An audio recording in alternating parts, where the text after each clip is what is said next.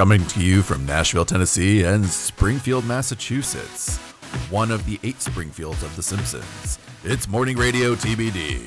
I'm your host, Joshua with The Fits. I, oh my god. I talk about a missed opportunity. I got my Fitz t-shirt in and of course it's this morning I'm not I'm not repping I'm not repping the uh, the personality. I'm, I'm I forgot to wear my my Fitz t-shirt. It would be worse if we were a video podcaster. It's true. Now, I, I, mean, we're we're we continue to kick that idea around, right? Like that that golden little nugget keeps floating to the top. Um, but uh, since we haven't pulled the trigger yet, um, I'm gonna go ahead and just lie to the studio audience and say, "Yep, I'm wearing my Fitz T-shirt and uh, repping my personality." There you go. See, mm-hmm. just trust us. Uh, no, before we started recording, though, listeners, uh, you better believe uh, Ryan just brewed himself a nice fresh cup of Java, and I learned that he has an espresso machine desk side. Yeah, I have I have a I have a desk espresso machine. So okay, so here's the thing. I, I feel like we've gotten into this before, but I, I guess I should just put my cards on the table so that the whole world kind of understands this and that our, our listeners have a grasp on it. I I truly love coffee like it, it it is it is one of like my it's one of my few one of the few things that I just I, I love everything about it. Um, my my mom often apologizes when I go home to visit because she's like, I know the coffee's not going to be as good as the way you make it, and I, I, I truly don't care. I just love coffee. I love hotel coffee, I because I know that it's going to be a very certain kind of bad, and so I'm like I, I kind of look forward to that like bad hotel hotel coffee taste. Um, so in my home, I have no less than nine different ways of making coffee. And my newest venture, and I say newest just because it's it's uh, like only over the last like two or three years, uh, has been espresso. And I have a proper um, prosumer uh, espresso machine in my kitchen. Um, it's a Gaggia. I love it. The thing's built like a tank, um, and it makes very lovely proper espresso on my desk because sometimes you just need an afternoon pick me up and I don't want to go through my, my little ritual of, of making coffee. I have a Nespresso machine. Um, it's a tiny little, like, pocket sized one that I first saw in a hotel. And I was like, this is the greatest thing I've ever seen. I need one of these. Now, this was before I was aware that Nestle was necessarily one of the more awful companies in the world. So um, I made the mistake of buying a Nespresso machine. Now, technically, the one that I have was made by DeLonghi, so I think that there might be some separation. Uh, but I do not put Nespresso pods into it. Um, I actually did my research and found a coffee company that makes Nespresso pods or the little espresso capsules uh, that ethically sources their their coffee, and that's the only kind that I put in there. So I'm drinking some Don Francisco this morning out of a tiny clear glass. Tiny clear glass. Yep, it's a double shot. It's a lungo. So mm-hmm. yeah. Uh, so for those of you keeping track of the uh, bougie meter at home,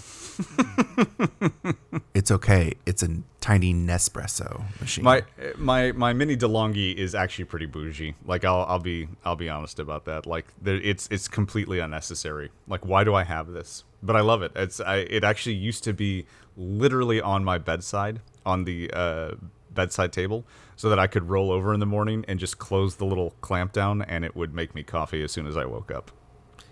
That part I actually appreciate. Um, I'm not a coffee drinker, but I, I do appreciate that uh, you seem to be aware that you are one of those people that are like, don't talk to me till I've had my coffee. So you've taken the step to be like, well, before I even get out of bed, I better have my coffee. I better, I better have at least an espresso shot before I, I, I get going. Yes, that's that's taking personal responsibility, and I respect that. And and to be, I mean, uh, to be totally like transparent, I have actually made a, a sincere effort to cut back on some of my coffee consumption because it was getting a little out of control. Um, and so these days, my full coffee consumption for the day is usually one espresso, one cup of coffee, and one decaf. And I drink the decaf truly just because I like the taste. Like I, I, just, I just want the taste of coffee at some point in the day. Um, so I'm down to uh, technically one and a half coffees uh, from a place that was maybe unhealthy at one point. But how's your daily water intake? Are you staying uh, hydrated? Yeah, I uh, I have a 30 ounce and 20 ounce um, like hydro flask, and each one of those gets filled at least twice. I'm drinking a Poland Spring Oh, uh, water, which I'm pretty sure is one of those that are like owned by Nestle. Poland's it's finest. just uh, yeah, Po- Poland's spice finest from uh, I don't know where this is from, but you know, bottled in like Stamford, Connecticut. oh, it's oh, okay. not. It's not. It's not actually from Poland. It's not actually. This it's it's proudly sourced in Maine from Oh, okay. a bunch of different springs, I guess. Uh, I love how on the label they added this thing. It's like it's made better. It's helping to conserve springs. No, you know what would help conserve springs? Not bottling their water. Not drinking the water from them. Uh, but this was complimentary at the hotel, so I'm staying. right. Yeah. Exactly. so. Exactly. Yeah. See, there, there's something. There's something about like hotel amenities that I'm just like I, I have a I have an affinity for. Well, I take a special glee whenever they have water bottles in the room. Yeah. Uh, a lot of times there's one bottle that's marked complimentary, and then the other one that's marked seven to eight dollars. Right. Uh, guess which one is the Evian?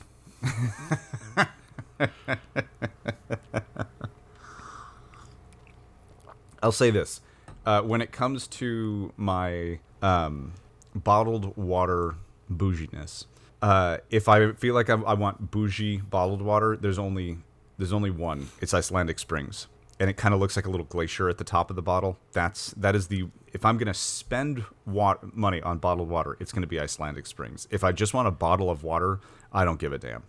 I'll drink Dasani. I oh, you lost me at the end there. Um, I- so I prefer Dasani over Aquafina. I hate Aquafina bottled water. There's something about the taste of it. Uh, So probably I don't know two or three years ago at this point. Yeah. My wife and I actually we did a water taste test No kidding. where we took yeah I took uh, um, the Hawaiian like volcanic bottled water. We took an Italian one, uh, Evian, uh, the Icelandic glacier one, like Yep. all these, and we we just did taste testing to really kind of bring home like what are the nuances in their flavor and like how much is it. We were like, I wonder how much of it is the filtration, and how much of it is just the source Interesting. yes. where it comes from. And so, um, my favorite bottled water Yeah. is Evian. Okay. Second is the Icelandic. Ah, all right. Uh, for my wife, I think it was the Italian one, which was also pretty good, but I don't remember. San remember Pellegrino? what it was called. It wasn't San Pellegrino. Okay. It was um, another one, but I can't. I, I can't place what it's called off the top of my head. But yeah, it was it was very interesting to uh, taste the nuances of water. Have you uh, tried this new competitor that's entered the ring, um, Liquid Death? I love Liquid Death. Liquid Death, I, I did not want to like it because I was like, this is so much fucking hype, and I, I'm not I'm not about it, but it's it's really good. I love the marketing. The around- marketing's outstanding. Yes, it is way overpriced. Way, It is way hilariously overpriced. Um, but yeah, I really I, I enjoy uh, murdering my thirst on a daily Murder basis. your thirst, yeah. I just I I every time I have a Liquid Death and look at that price tag, I'm like, you know, it's just preparing us for the water wars of the future. So like, you know, like, Yes. let's insulate ourselves now and start getting used to this sticker shock. Uh, but they're they're different flavors. They're different um, club soda flavors. They're Yeah, really good or seltzers. are. And um, they also have a line of teas, which I am addicted to. Oh, I didn't know that. Mm-hmm. I might have to They have that. the Grim Leafer, oh, love it. Oh my god, that's awesome. the Armless Palmer, and I don't remember what the peach one is called. Uh, but yeah, they're delicious, and they they use agave, so they're still uh, in in terms of bottled tea. Yeah, Uh, the calorie count's pretty low, lower on the glycemic index and all that. That's nice. so pretty dose. Uh, here we are in, endorsing companies that have not sponsored us. That have not sponsored us. No. Great job. Um, I mentioned this on our other podcast, and I have to mention it here as well because it's it's true in both places. We have crossed the thousand listen mark uh, for uh, for our podcast here. So between the two of them, we actually have uh, over two thousand listens, um, close closing in on like twenty five hundred. But uh, yeah, we're um, we're over a thousand for for this podcast. That's great. It is. Tell your mom I said thanks. I, I, I, I will. I, I, I certainly will. Pam, I know, is making her way through the back catalog as well. So those numbers continue to ratchet up every time. No, and uh, so th- thank you, everyone. Seriously, thank Yeah. you, everyone that's listening, continues to listen. Um, we want all the all the feedback you can give us. Uh, please do. What Yes. What do you want us to talk about? What could we improve on? Dial back, um, chocolate or vanilla, all that good stuff. Like we want to know. It actually might be an interesting. I might put that in the uh, the question section uh, this week. Is we can start um, crowdsourcing topics to discuss and uh, have our if if our listeners want to write in, leave a review. Uh, you know, uh, uh, just let us know what you want us to talk about, and we'll uh, we'll discuss your chosen topic. Can't guarantee you'll like our take, like yeah, but we'll we'll talk about it. Yes, um, we are strong, independent thinkers. we have not been bought yet. Yet, heavy on the yet. yet. oh man. Um, it's been a big uh, week or so um, since like. So here's the problem, Ryan. I am beginning to be convinced that we cannot record this podcast until like 3 a.m. on Sundays. I mean, especially because as our, our dedicated listeners know, we usually drop right around you know five or six a.m. on Monday morning, but we do not record that early on Monday. We are usually recording at some point in the week before, sometimes much earlier in the week before. Like our last episode was recorded on Tuesday or Wednesday the week prior. Um, today is Friday. It's it's Friday morning. It's it's almost eight a.m. Uh, Central Time anyway.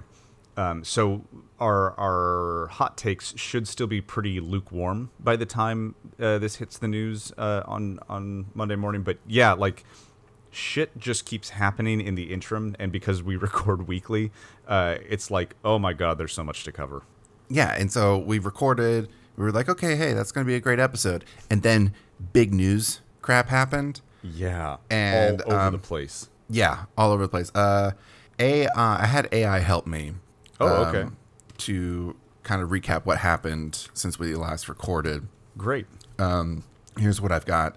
Okay. Dianne Feinstein passes away while Taylor Swift is ousted from a football game for bringing an emotional support alligator. Runs for Speaker of the House. Yep. Oh, that sounds about right. Yeah, Pretty sure Yeah, I think I think that's Pretty sure that's the. Um, so it sounds legit.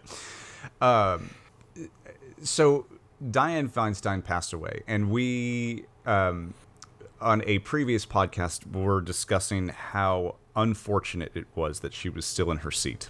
Um, I do think in her passing, we should take a moment and actually acknowledge the true trailblazing career that she had. Because the more I reflected on, like, like don't get me wrong, I, I still stand by the people who propped her up and continued to push her into uh, into the Senate, and I, I still think was like borderline elder abuse. I like her her last days. I think were were spent um, in ways that that feel unethical to me. That said, her as an individual and her political career was one of true import and impact, and we would be remiss not to acknowledge um, the the incredible achievements uh, that she um, that she had, and and the the glass ceilings that she shattered uh, on on her way through her political career. Yeah, and I don't I don't want to take that away from her. It just Mm-hmm. it unfortunately does get overshadowed, uh, much in the same way that Ginsburg has a bit of a shadow on Yeah, on her career because of dying on the job. Yep. It's it, it, it's a hard it, it it continues to be a hard learned lesson I think to um, like walk away on top. Um, honestly, one of the the most interesting movies to to try and approach and handle that topic was Rocky Balboa from like 2006, where you know Rocky in his 60s decides to fight a, a current heavyweight uh, fighter because he like can't let go, and he needs to and just that lesson of like him him having to learn the hard lesson of your time really is past and that's okay. You know it's it's okay to be very proud of your accomplishments and to have done great things but there there does come a point where you have to let go. And um, I think especially in politics where uh, people get addicted to the, to the power, or likely in the case of Dianne Feinstein, the people around her got addicted to the power and to the influence, and they didn't want to let it go. So they continued to prop her up because, and I, I, I say this with all the empathy in the world, I truly don't know that um, Senator Feinstein was fully aware of what was going on around her in her last days. Like she, her, her dementia was just so advanced that I, I, I don't, I don't know. It was, it was very sad to see that, um, uh, to see that ending for her, um, especially considering that this was the woman that uh, announced um, the assassination of Harvey Milk and would go on to succeed him and then go on to become the first female senator in from California.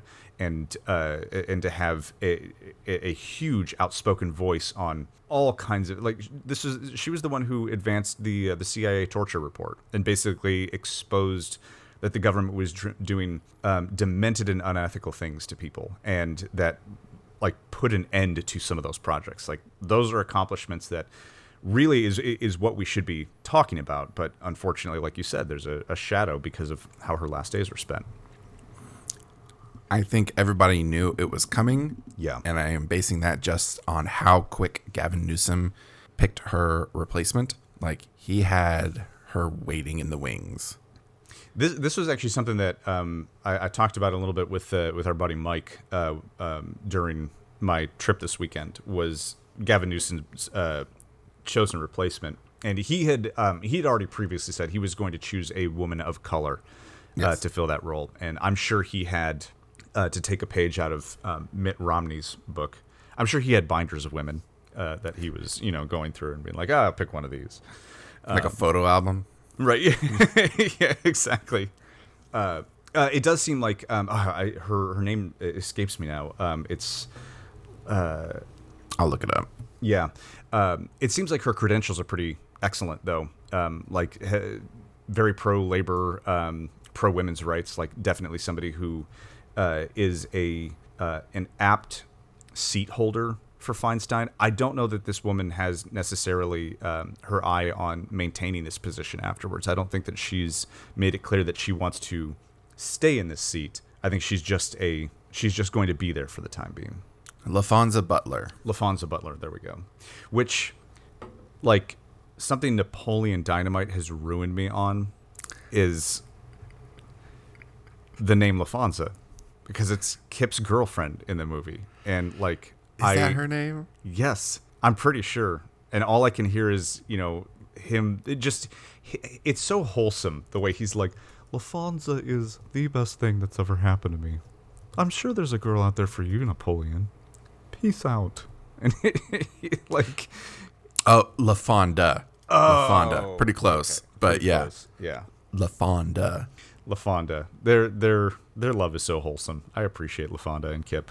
Well, yeah, when Kip's giving that advice and uh, he's just uh, decked out in gangster wear. oh no. Uh, that movie took me it, it it took me a few times to come around on because I watched that movie and I was just like, this is so weird. I I will never forget the first time I saw Napoleon Dynamite. Um, uh, the the guys who introduced me to it said we're gonna watch this movie twice, and I said, explain why, and they're like, because you're you're not gonna like it the first time, and I was like, then why would we watch it a second time? They're like, just you gotta trust us. Yeah. You gotta watch it once, and then you gotta watch it again, and the second time through is when it clicks. Yeah, uh, uh you need at least yeah. I, I haven't gone back and watched it in in years, but if it's playing on TV, I might let it run depending on where it is in the movie. I, I watched it very recently, like just sat down and watched it, and it is a very it, it is it is peak millennial weird. You know, like w- when you think about like our generation and the weirdness, it's peak millennial weird. Uh, do you want to talk about Taylor Swift liking football, or do we really just not give a shit? I don't give a shit, but like no, I mean, I she's she's very popular, so maybe it'll bring in more listeners if we start talking about Taylor Swift. Yeah, I think football could be very good for her.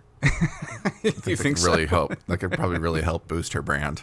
Yeah, yeah. No, that's what Taylor Swift needs is a, a brand boost. Yeah, the NFL should should get on that.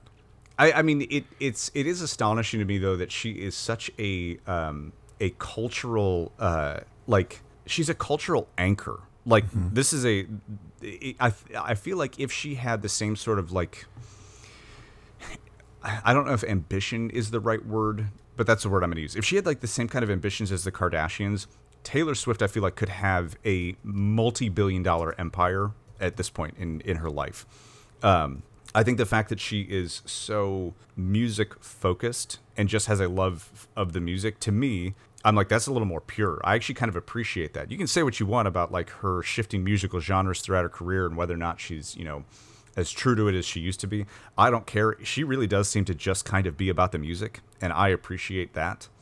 Um, and uh, yeah, I she's she's it's it is just interesting to me how much sway she has uh, considering that like her announcement of going to this game to watch this football player play like overshadowed the entire NFL for a week. I think that she might be entering her football era. Eras. Era. And that's okay. She's allowed to like sports, I guess. Of course she is. She uh, is this the this isn't the first um, sports player that she's dated, right? I thought she was with a hockey player for a little while. I have no idea. I really don't care. It's hard to keep track of of that. Uh, I went to a hockey game this week. Oh, did you? Oh, that's right. I, I feel like I saw the. It was a Lightning game, didn't you? The Lightning and Florida Panthers played a, an exhibition game here in Orlando. Yeah, our infrastructure is not built for that kind of hype. Um, there's just there was loads loads of traffic downtown of people trying Yeah. to get in. I parked in the mud and paid thirty dollars for it. It was ridiculous. That sucks. Yeah. Yeah, uh, but the game was great. Um, I think uh, I don't know about you, but like probably my favorite Rodney Dangerfield joke of all time is when he's like, "I went to a fight the other night and a hockey game broke out." Sure. Yep. it sounds about right. That sounds like Rodney Dangerfield. Yeah. And this game did not disappoint. And oh my god, did my kid eat it up? Did he? Uh, they God, there were so many fights. there were so many fights, and it looks like there's like an unspoken rule in hockey: is if like if shit's about to go down between two players, like everybody has to pair up oh, because Oh, yeah, that's yeah. immediately what happens. Everybody up. finds their dude that they're gonna like wail on or run interference on or whatever if there's a fight. But there's there was like dumb little skirmishes. There's these dumb little like shoving and, and then the refs are awful. And then there are times where these guys like they like anime power up. They're like ripping off their gloves, and it's a big, knockers. huge. It's a huge production, and the crowd eats it up.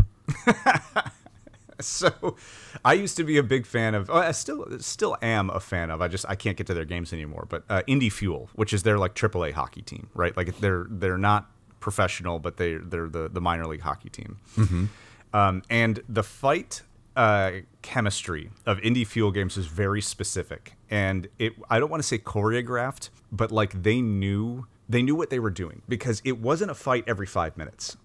You usually got like a like a teaser little you know somebody throws a couple here and there like early or late in the in the first period but what you would see happen as the game goes on is it would get very clear where the fight was going to happen you would start to see two players like you know and they would hang on this tension the whole game so that the audience is on the edge of their seats not because of the game but because they're like we know it's coming That's good. and then midway through the third period that shit would break loose and it would be it would clear the benches kind of fight and that's when the audience just would lose their absolute shit i i loved it like they they knew how to play the crowd That's yeah, that's wrestling levels of storytelling right there. That's Right? that's very good. yeah it was very good Uh, but yeah, I got to be honest. Like it was so fun to be there. Um, Yeah. My wife was a little critical of the crowd uh, because it was a very quiet crowd,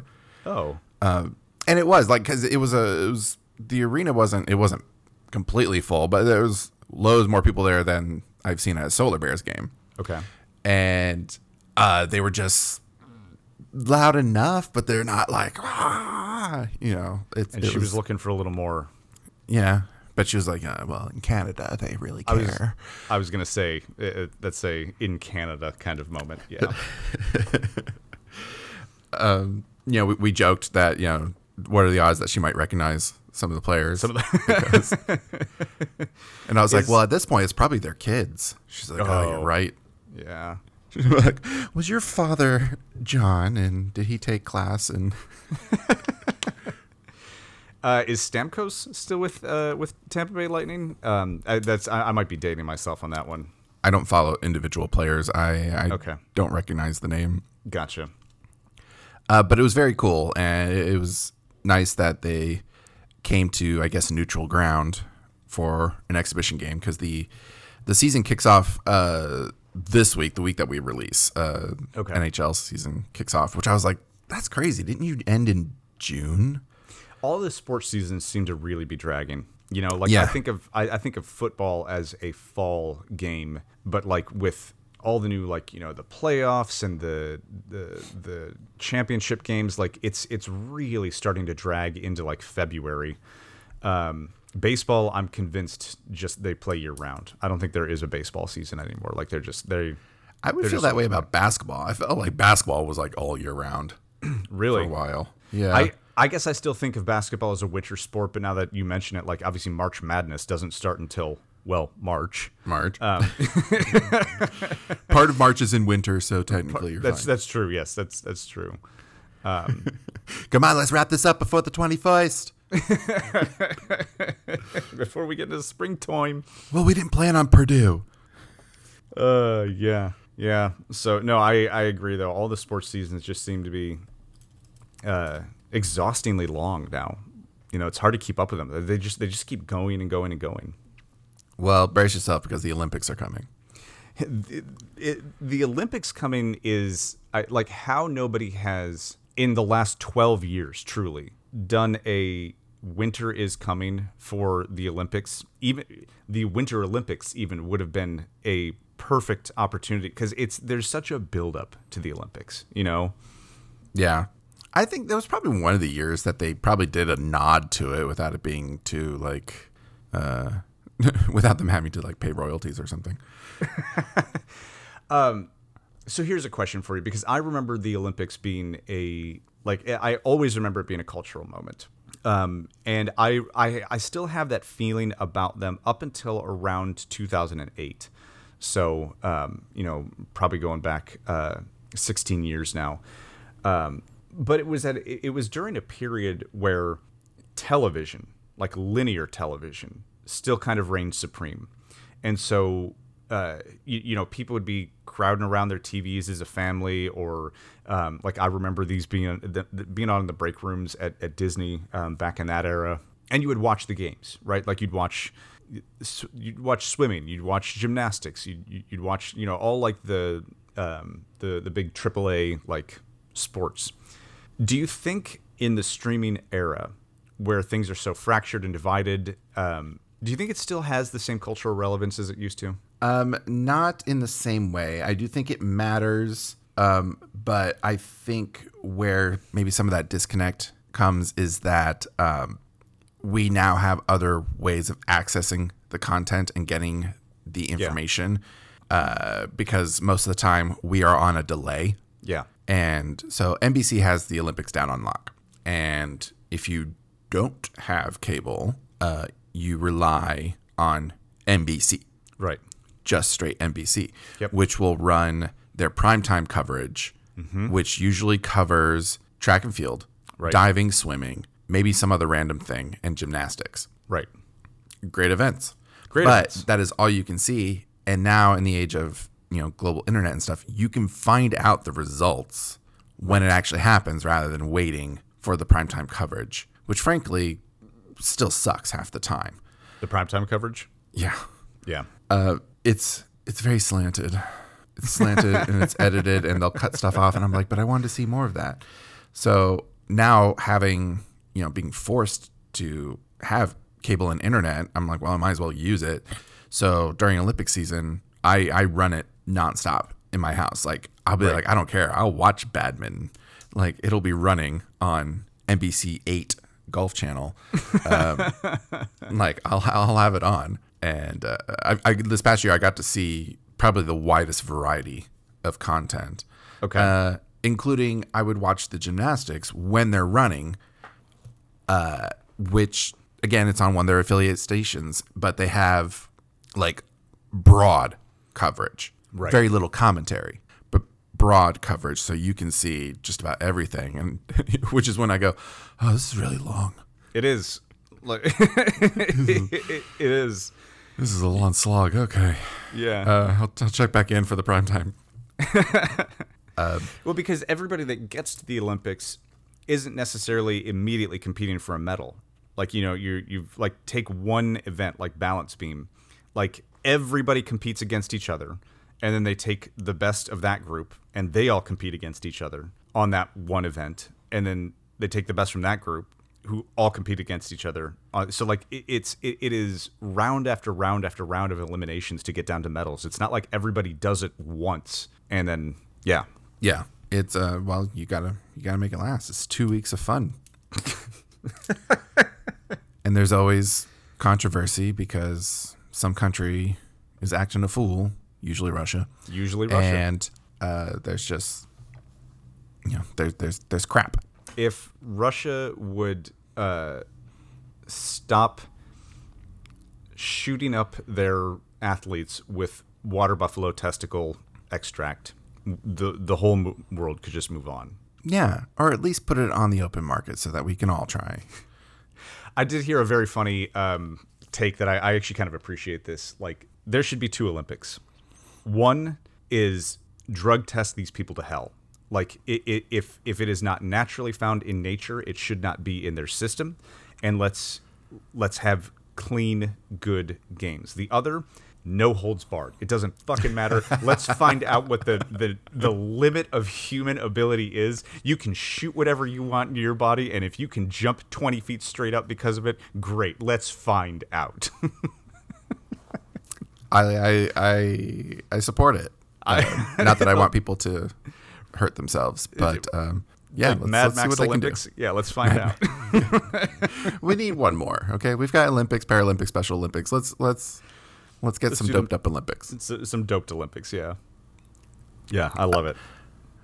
Uh, the other thing I wanted to talk about before we get into our big story is uh, it's Fat Bear Week. It is Uh, Fat by Bear the time Week. this yes, by the time this episode comes out, um, I think there'll be like a day or two left of of voting. Josh, uh, Fat for the Bear Fat Week Bears. was at risk because of the potential government shutdown. It was, and I think, you know, I think Kevin might have kept his job if he had just said, "I'm saving Fat Bear Week." I'm here to save Fat Bear Week. Everyone would have been like, "Well, all right, all right, fine, fine. Okay. we Who, who can hate on Fat Bear Week? Yeah, who could? Uh, I don't know. People who hate bears. Who hates bears? Who hates bears? What's the one that's like always he he's like a reigning champion and his name's like Jumbo Jet or something like that. Um, I just saw. Oh shoot, where is it? Oh, I must X out of it. Yeah, there there was someone who was he he, he was someone. This bear, he was like the 2020 and the 2022 champion. Right. Um, yeah, and he was he was a chonker. Um, yeah, so this comes out of the Katmai National Park in Alaska, Okay. and uh, yeah, God, these bears are so fat.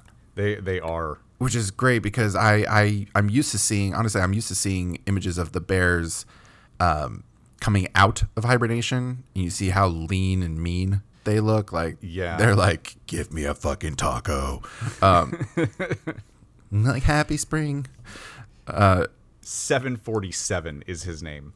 747 Yep. so the the past champions are Otis, Beadnose, Otis, Otis, Beadnose, Holly, 747.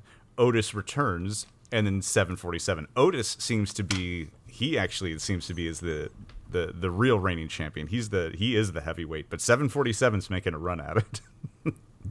good for you Otis right? Yeah, uh, this is this is amazing, and it's I don't I, I don't recall a previous year that there was there was hype like this.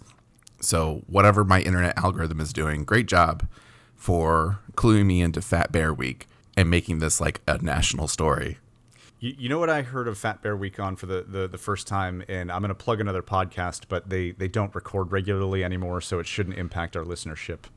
But it was the completely unnecessary podcast with uh, Ian Ferguson and Pat Contry. And Ian Ferguson, um, the the co-host in that show, loved Fat Bear Week. And the first time I ever heard of Fat Bear Week was uh, when um, when Ian brought it up, and I was like, "What? What is this?" And uh, it is it's it's pretty freaking wonderful. It's like yeah, and it's like brackets. It is it it is bracketed. It's it's fantastic. Uh-huh. Uh, so I'm here for all the fat bears. Eat that fish. Raid those that- picnic baskets. Do whatever it takes to win. Okay, I might have to drop a link in, uh, to this in, in the show notes. Um, are you are you familiar with uh, Awesome Games Done Quick? Nope. Okay, it's a, a yearly um, video gaming uh, video game speed running charity event. So for seven days, it is non-stop speedrunners on display, and they usually hold it at like a convention hall. Um, and people like it's it's like a dial for dollars, right? Like people like log in to support their favorite speedrunners and donate. All the money goes to Prevent Cancer Foundation. Um, they have literally raised every single year for um, the last ten years at least one million dollars. I think they're they're like recently they're up in like the threes and fours in terms of how much money they re- raised for the Prevent Cancer Foundation. There is always in Awesome Games Done Quick a six hour block called Awful Games Done Quick. And they pick particularly bad games to speedrun. And one of them was called like Bear Driver or something like that. And it's the whole thing is you're a bear that woke up late from hibernation and needs to run out and get food quick. And the audience participation in that one is so fantastic because you literally just have, as you're watching chaos on screen, in the background, you can hear the audience chanting, Eat the fish. Eat the fish as, as the bear driver tries to hunt for a fish to eat. So, um, yeah, that's uh, that's. I, I feel like in celebration of Fat Bear Week, I should I should raise the profile of that particular uh, uh, speed run because it is truly hilarious. And it's called Bear Driver. I think that's what it's called. Um, let me let me see if I can find it real quick uh, um, because it is uh, it's just it, like it's it's one of those games where you're controlling like with with the mouse you're controlling both arms of of the character and so it's Josh, I don't even know how to describe this. Like the the way that it looks, it looks like something that you would have designed as a class project back in 2007 and you would Nice. have shown, "Hey, I understand the idea of how physics are supposed to work in a video game, but I can't really control them." So Even better. well, if the makers of uh, Goat Simulator want to get to work on Fat Bear Simulator, uh, I'm here for it. Goat Simulator was a oh, EnviroBear. I'm sorry. It was called EnviroBear. EnviroBear. Okay. Yes, EnviroBear. But I, I just found the, the link, and we'll uh, I'll I'll have to I'll have to link that uh, in the uh, in the show notes because it's it's pretty excellent. Uh, so that's that's that's good bear news. Fat Good Bear, bear Week news. is going strong. Yeah. Thanks to an averted shutdown, and I look forward to seeing who who the winner is. Um, I have some very unfortunate news. Oh dear. Uh, our panda diplomacy isn't so good right now. Our panda diplomacy. Okay, go on. Yes, this is something people don't think about. So, as you know, pandas come from one place on Earth, Yeah. China. China. China and the U.S. They they ain't talking so good right now, right? not so not so good. No. well, all the panda contracts are up. Oh, zoos. our do our pandas have to go back? Yes. Uh, I think as of right now, the only pandas left in American zoos is in Atlanta, and their contract is up in 2024. I didn't realize that was a thing. Yes. Yes, those those pandas are on loan from China. Wow. And it's it's actually a term, panda diplomacy. That is a thing that China uh, takes part in when it's on good relations with the you know countries across the world. They basically loan them pandas so that their nations can see because it's you know in all seriousness they they- it's the only way you can see pandas right. and uh, yeah, all the ones that were here are heading back. I think the it was a you can blink and miss it news item this past week though was like the uh, Smithsonian Zoo uh, pandas were just sent back. This is a um, geopolitical issue that most people aren't e- even like like I, I had no idea that this was a thing. This is obviously not on my radar. And No, I- why would it? We we spend time Right. talking about the uh, organized crime wave. We don't talk about we don't talk about the terrestrials. We don't know. We're, we're more concerned with the swarm at sea, Yeah. cocaine So- sharks and whatnot. which is, I mean, big issue. Don't get me wrong, but yeah, it, it's a weird side effect of global relations. Yeah, it's something you wouldn't think about, but uh, because to me, pandas were a like they were the staple of like the San Diego Zoo. Right. You know, is you go see I- those pandas. I think I remember a period where the Toledo Zoo that I'll I'll go to bat for the Toledo Zoo any day of the week. I think the Toledo Zoo in terms of like national zoos terribly underrated. I don't think people realize how great the zoo at Toledo is. But I do remember a, a time when they changed their logo to incorporate pandas because they had pandas on display and that was a big deal. Uh, yeah, pa- pandas pandas are a huge draw. Like people love Right. seeing pandas. Well, they're big I mean- idiots. They they are. Go look at like any panda video compilation online, and you get why. Like they're adorable and just so stupid. Yes, they are. Like they're just they're these little roly poly fluff balls, and Yeah. just sitting around chomping on bamboo and what is close to like human sort of behavior. Just very goofy human behavior. Yeah. Yeah. Uh, so yeah, I just kind of stumbled across that. They were like, oh, there's the the the, the number of pandas are are dwindling. Hmm. That's sad. Yeah. So we need to get on it on our relations with China. Okay. Yeah.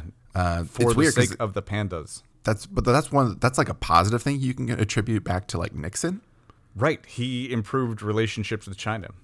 Yeah. So it was, it was kind of weird, but yeah, I just wanted to mention that. Um, yeah, panda diplomacy, the practice of sending giant pandas from China to other countries as a tool of diplomacy.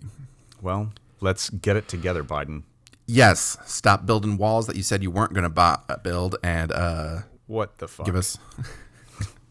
Still not our top news story, but that just like just happened I- um, prior to this recording, so we can I- just mention it. It's one of those moments where I go back to, like, I.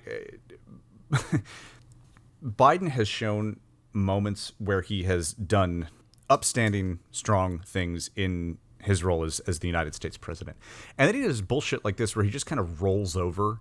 Um, like in a period where the, the Republican caucus is in complete disarray, Biden is going to build more of the wall because he's like, well, the funds were already allocated, so there's nothing I can do about it. It's like, really? There was nothing you could do about it? I've heard this argument is that the, the funds are there. He is required to do it. He's he's tried to delay and like get around it, but he he can't. So uh, it has to be done. And I was like, "Mm, okay.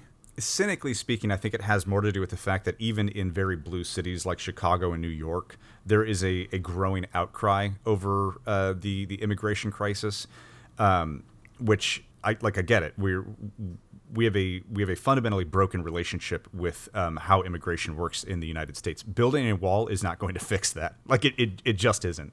If if Biden wanted to do something that addressed that issue, he would begin like trying to push through true comprehensive immigration reform um, and uh, building a wall is like like re- you want to you know what you could have done that would have helped reallocate those funds to hire more judges for um, uh, immigration court cases right like just take some pressure off that backlog instead of building what 25 miles of bullshit I I still don't think we have the right answer to immigration because the fact is there's probably multiple things that need to be done. there's a lot that at one time. yep there's a lot and uh, you know, you know, the U.S. is having its own immigration crisis, but Europe is having its own migrant crisis, exactly and there's a lot of parallels. It is. It, there's and, and a lot of it has to do with the echoes of imperialism. Like I don't want to get too deep on this stuff, but like we, the United States, have ruined a lot of countries in the global south. And in doing so, by trying to, you know, like prop up dictators that were friendly to us, by freezing the assets of entire countries, um, and and basically taking their money away from them, we have created uh, festering environments that allow for like rampant poverty, corruption, and and truly horrific uh, authoritarian regimes to step in, and people are fleeing those things as they as as anybody would. It is like it is our mess though. Like the the the bullshit in, in South America and Mexico did not happen in a vacuum. We have contributed tw- quite a bit to it, and so we should be playing a role in, in cleaning it up. And I don't mean regime change. I mean we need to be finding a way to give these people a better life. We gave them MTV. what do they want? Yeah, no kidding. Jesus. Watch the real world. Yeah, seriously. All right, do we want to get into our big story? I think we need to. I'm I'm like kind of giddy about it all.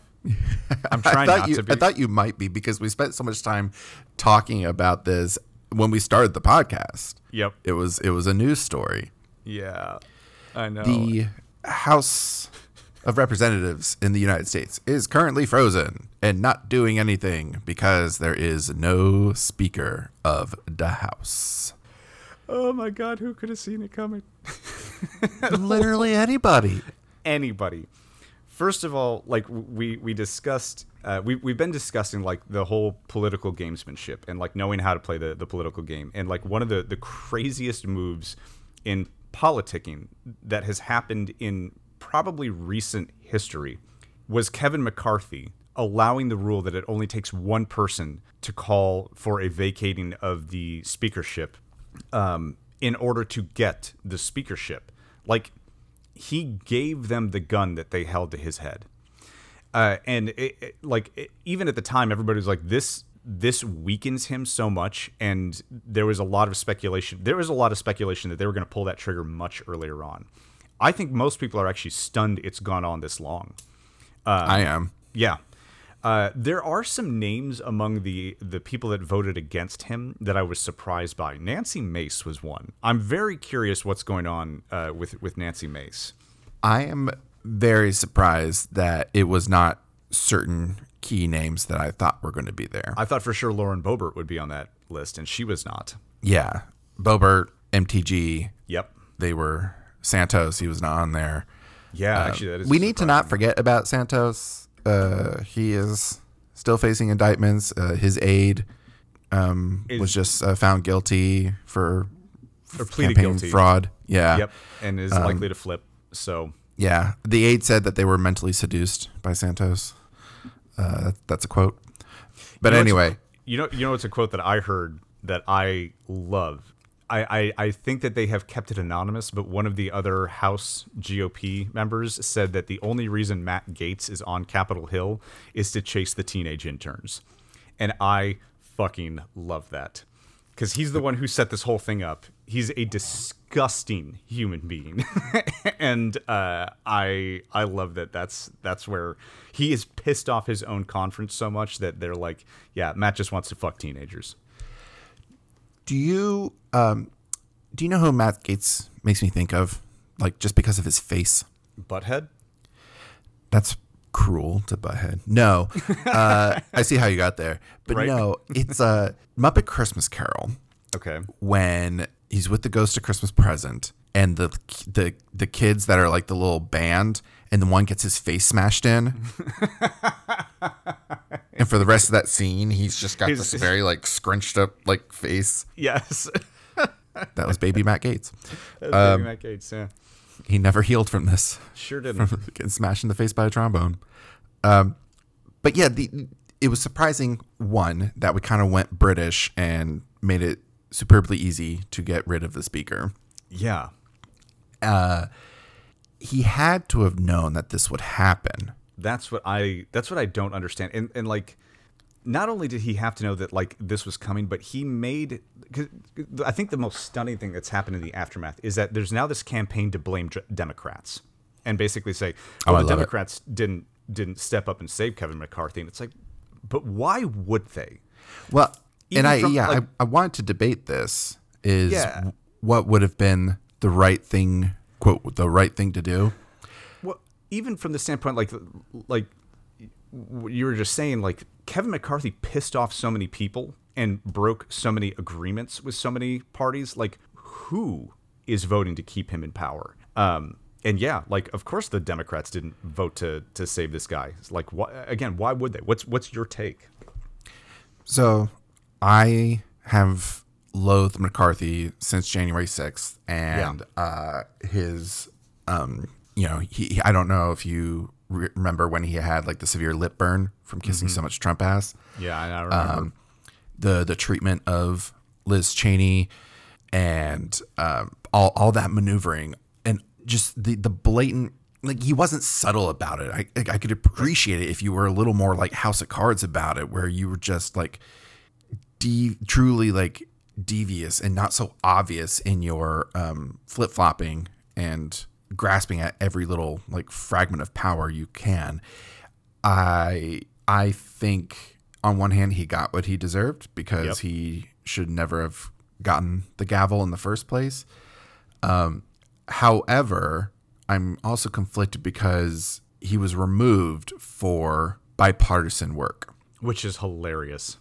Yes, because he in the in the eleventh hour cut a deal to keep the government open for forty five days. It wasn't a whole new package. It was just he approved the extension measure Right. that the Senate had already been okay on. The Senate technically has a Democratic majority, but barely. But it was a bipartisan agreement, Right. Which means the Senate Republicans had to be like, okay, But the fact that more Democrats in the House voted for that continuing resolution than Republicans was the last straw for McCarthy's Republican detractors. Like they, they, he painted a target on himself when he, um, oh, I forget what the other like. There was some other funding bill that he ended up working with Biden on. Well, because it was the one in the spring, which yeah. was the debt the debt ceiling one. Debt ceiling, thank you. The debt ceiling, yes. These these two get very conflated.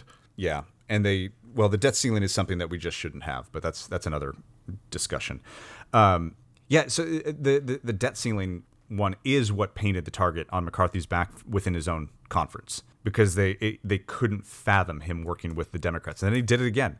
But he's also broken promises to on, on the Democratic side, and to your point, this is the guy who on January seventh said Donald Trump bears responsibility for the mob rioters that attacked the Capitol weeks later, he's down at Mar-a-Lago with his face all the way up Trump's anus. Uh, I don't even think it was weeks. I don't know. Well, I mean, yeah, it might have been because yeah, it was after the changeover, so I guess so. Um, but yeah, it was it was so Right. rapid. Um, what is fortunate though, right now, to help kind of inform my perspective on this, because uh, I was having a dilemma over what the position on the Democrats should have been. The thing is, McCarthy worked very hard to burn those bridges, even in the aftermath of it all and leading up to the vote, because he lambasted them to the 11th hour. And the Yep. Republicans are like, no. uh, And then the Democrats are like, really? Like, right. okay, fuck you, dude. Like, right, okay, man. that's what you want. That's cool. You know, at least he went down with his principles, which change day to day. And and that's the thing is like he might have endeared some all and he wouldn't even have to get gotten the entire Democratic caucus, right? Like all he would have had to have done was endear himself to some Democrats who are in dangerous seats, right? Purple districts. Um, and and do and say a couple of things that make them and he all he needed was a couple of them and he didn't even he he, he made no attempt to do and it, the the rumor is in like the 11th hour like as the vote was about to be coming to the floor he reached out to Hakeem Jeffries and was like hey can I count on uh, any of your uh, conference for some votes and and Jeffries was like are you are you fucking kidding like What? like you're calling now It was, yeah, I don't, mm, mm, so it's a misstep. the House is frozen because now the Republicans have to find somebody that they think they can get the entire conference to vote for, which is apparently going to be a bigger challenge than. Um, there have been some very interesting names floated, including Donald Trump, which is a fascinating so legal stupid. theory. That's so stupid. Here's who I think the Republicans should vote for for Speaker of the House. Are you ready for this? I'm sitting down. Hakeem Jeffries. Okay, give me give me your your your logic. That's hilariously flawed. Uh huh. I think they should put a Democratic Speaker of the House up front. And the reason is leadership always takes the blame for the bullshit inside an institution.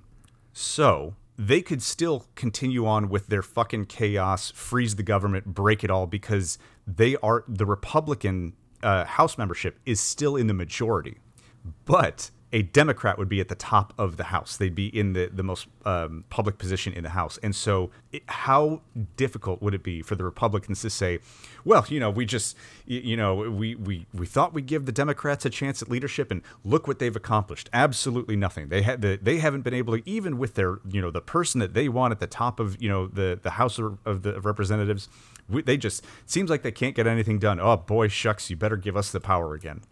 I think the the most cynical political thing to do would be for them to back Hakeem Jeffries and then break the House and blame it on Democrats.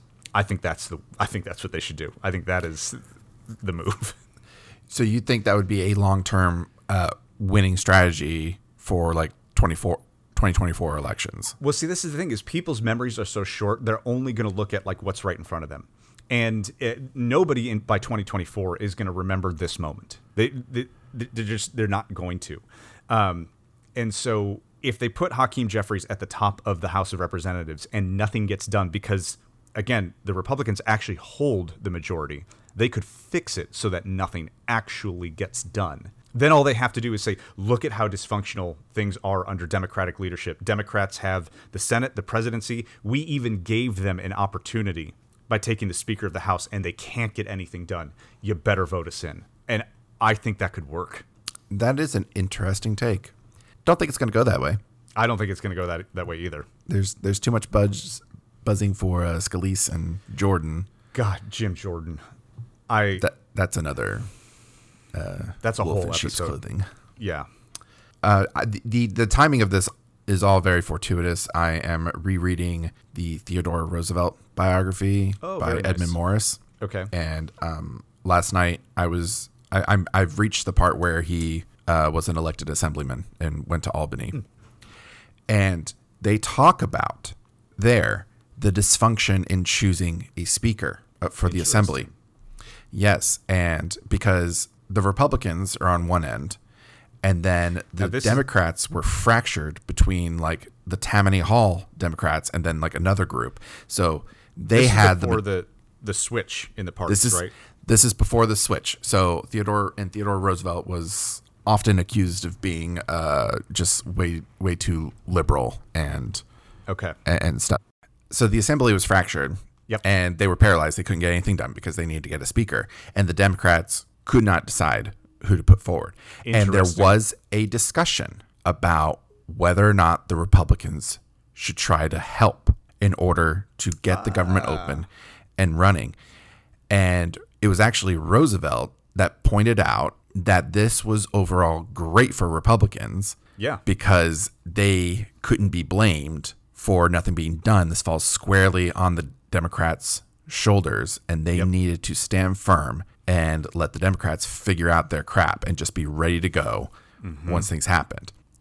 And I was like, oh, sounds familiar. Oddly prescient. sounds familiar. Sounds like the same shit. And I'm and again, uh, everybody should recall that in the mid 1940s, 50s, the parties switched. There was a flight of what was called like the the Dixiecrats, um, who were Southern Democrats that uh, were like who you would just the, the, they were the worst. yeah, just they were yeah they were the worst. Uh, they fled to the Republican Party, um, which caused an exodus from the Republican Party, um, and the two parties swapped ideologically. So, in Teddy Roosevelt's time, the Democrats of that era are the Republicans of today. So it's very funny that the Democrats of that era were fractured and could not settle on a speaker, and the uh, Republicans of that era, which are the Democrats of today, were like, we're just going to sit back and let this happen. I mean, the the the party's ideology on both sides really have have changed so much, like even since that switch. Sure. Uh, and I think the the Republicans have changed the most because they, you know, they're they're not the party of Lincoln, not the party of Roosevelt. They are not the party of Reagan anymore. No, like, they're really not. They're, I, I I don't know what they are. They tacked so hard to the right. It's it's it's amazingly extreme. Yes, um, which is not isolated to just here in the U.S. There there's a rise in global right leaning extremism. Yes, which I think bears looking into. Like this is a problem on the global stage. What is happening globally? Like what what is happening? What are people truly upset about that they think this radical that they're gravitating towards this this radical like populism Capitalism. that is It's, It's- oh, right. that, that, that that's the problem. Like Forgot. it's it's capitalism. And it's because capitalism and and particularly late stage capitalism has infected even our politics. And so many uh, so many politicians are are bought and paid for by uh, by capitalistic entities. The fact that nothing gets done um, is not a bug; it's a function of that. It's you know like the this is a diatribe for another day. Like I, you know, uh, we've we've been going on for a little more than an hour now, and me talking about why uh, late stage capitalism is what's driving the populist movement um, is is uh, definitely a conversation for another day. But I, I mean, truly, that's what it is. Is uh, global democracies are frozen. Um, a lot of it having to do with corruption, and uh, because of the capitulations that we have made to late stage capitalism, instead of living in um, smooth, slow, sustained economic growth, we go through these boom and bust cycles. And every bust cycle, more and more people get hurt. And so when that happens and they look to their government to help them, and the government's like, you know, gonna have to side with the bank on this one. Um, that's that, and it's. I made this argument a couple of weeks ago. I'm gonna stand by it. It's, it's not all politics. It's all economics. And um, yeah, we'll, we'll we can we can deconstruct that more at a later date. Well, and for more examples of that, uh, again, I'm going back to this uh, amazing biography I'm rereading. perfect. Is uh, you know it details the incredible amount of like blatant corruption Yes. happening in the um, Albany legislature, and, And the uh, intense wealth stratification of that era. yeah, and I mean, and don't get me wrong, like Roosevelt came from a wealthy family. He did. He he was and he was kind of a snob. Uh, yes, he was. and politics were regard, regarded as kind of like a, a dirty Oh, interesting. a, a dirty thing. They were like, Okay. "You're going to politics? Like, really? Like, come on, you can you could be not do that." Um, but the the hurdles he faced from the especially corrupt Democrats, but even also like Republicans as well, that would take the bribe, and it's it's broken down to between bribery or blackmail yeah. you know, it was bribery where these different, you know, financial interests are like, hey, we would really like to see this go through. Can you Sure. pave the way for us? Or blackmail where the assemblyman would be like, hey, it's a really nice deal you got going on here. Be shamed if I pass some laws to to to cut that out. Yep. Uh, yeah. And it was something that just infuriated Roosevelt to no end, uh, which is something I, I uh, have always appreciated and respected. And uh, we need to get back to that. we need to get back to a time where uh, people need to really try to do good for the people and uh, That's- be willing to get into a fight over it. Like, frankly. That's, that's not going to happen. It just it just won't. Like we we we live in such awful corporate capture, but um, it's it's just it's th- there is no way back until um, uh, capital's influence on politics is ended, and that's I was so worried that we would end this podcast without your classic. Uh, late stage capitalist hellscape. Oh no yes. no no, we got there. I was, I was worried. yeah. That's why why we dragged this episode out. I was like, you didn't say it yet. Yes.